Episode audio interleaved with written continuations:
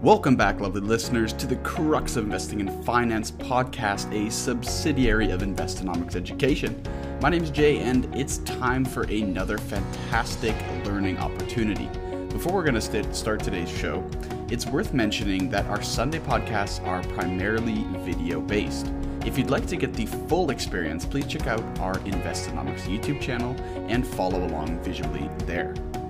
Make sure to be the first to access our content by following us on Instagram and Facebook at Investonomics Education.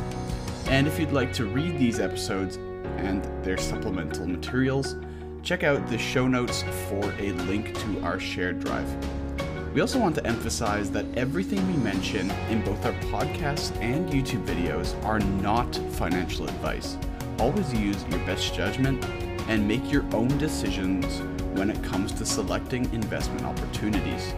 What we do on this show is we simply guide you along the path of personal financial education. Always do your own research when you're investing.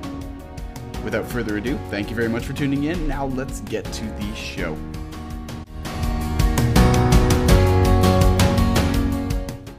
Starting a business can seem difficult and even impossible based on how much you know about it. The goal of this week's Investonomics Topic Tuesday episode is to relieve some stress for entrepreneurs and people like you looking to start their first business but don't have a clue what's involved to register it and to start the official business. You'll be pleasantly surprised how little effort is truly involved and how little it'll cost you. This podcast will focus on the Canadian system, although the United States has a very similar setup, so let's get started. First of all, you're going to need to decide on what type of business you are looking to create. The four main ones in Canada include sole proprietorships, partnerships, cooperatives, and corporations. Within these umbrellas, there are various other types as well. So you should look into those and check out our 38th episode of this series to learn more about this. You should note as well that the United States also has a very similar setup in terms of these four main categories. Once you've decided what your business structure will be, you will need to decide which province or state you want to set up your new business. If there are multiple provinces or states you want to do business in, or if you have business partners that live in various provinces or states, you will need to register it separately for each of these places with the governing body, governing body in that jurisdiction. Once you know where you want to operate, you need to decide what name you want to use for your business. This isn't the only part of the decision, you also need to check if the name is already taken. And you do this by checking a database such as the Canadian Corporate Names and Trademarks database. Typically, provincial or state business service providers, such as Service Ontario or Service BC, will have their own database that can help you out to do this. And we do this in order to ensure that the name we want to use for our business, if it's not our own name, is taken or not, because if it has been, we can't use it in the same industry. In Canada, and likely the USA as well, you can register your business either over the phone, in person, or even by fax. There are so many ways you can do this. And once you go through the setup and the actual registration process through your provincial or state service provider, you will receive a nine digit business number.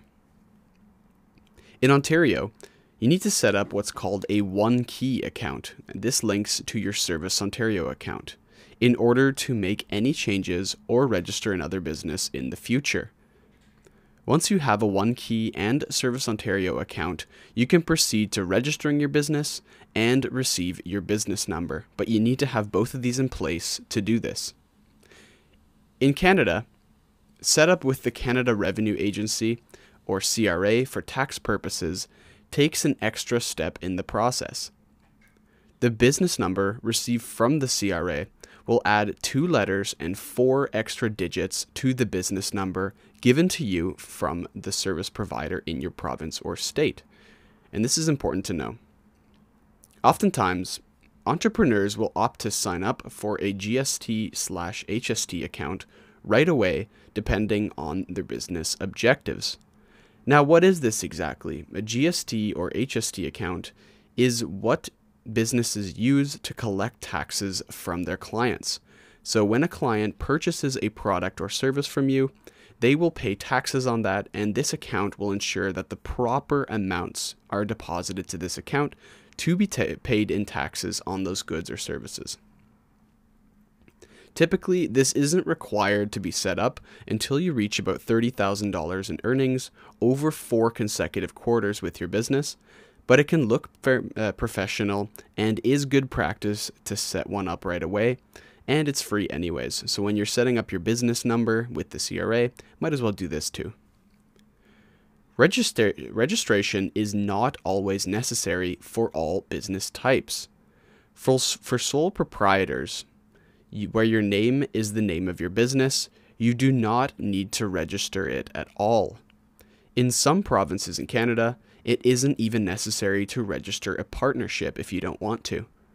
Either way, if you use a name other than your own, you will need to search the business name database and register it with the province or state in which your business will operate. And this is just for legal purposes.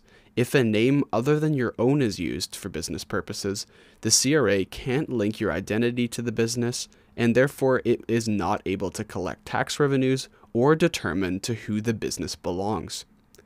This can also be further complicated in terms of probate or when an individual who owns a business dies and it's unclear who the owner is. Finally, once all is good and done, you will have registered your business, have a verified business name, a business number, a GST and HST account if you opted for this as well. The only step that's left to do now is to open a business bank account if you deem this necessary. A business bank account can be helpful if you want to separate your spending and income from your personal accounts. It also looks more professional to clients and offers separation from you as an individual in terms of liability in the case of a limited partnership or corporation if this is the business structure you chose.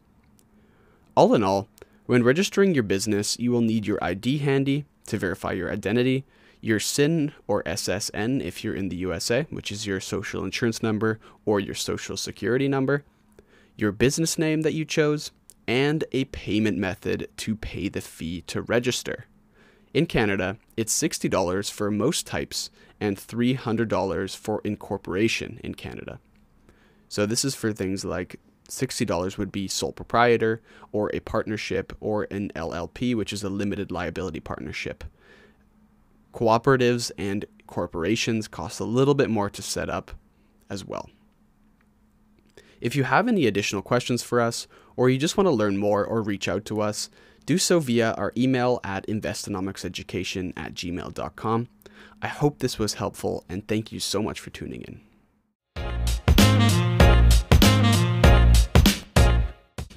Thank you for sticking around until the very end of the podcast. As always, if you liked today's episode, please leave us a fair rating and share this content with one friend or family member. It helps the show grow and reach more like minded people. If you have a moment, we'd love to hear some feedback from you. Leave any questions or comments on our YouTube video, or for you podcast listeners out there, send us an email at investonomicseducation at gmail.com. Until next time, guys, stay safe out there and have a wonderful day.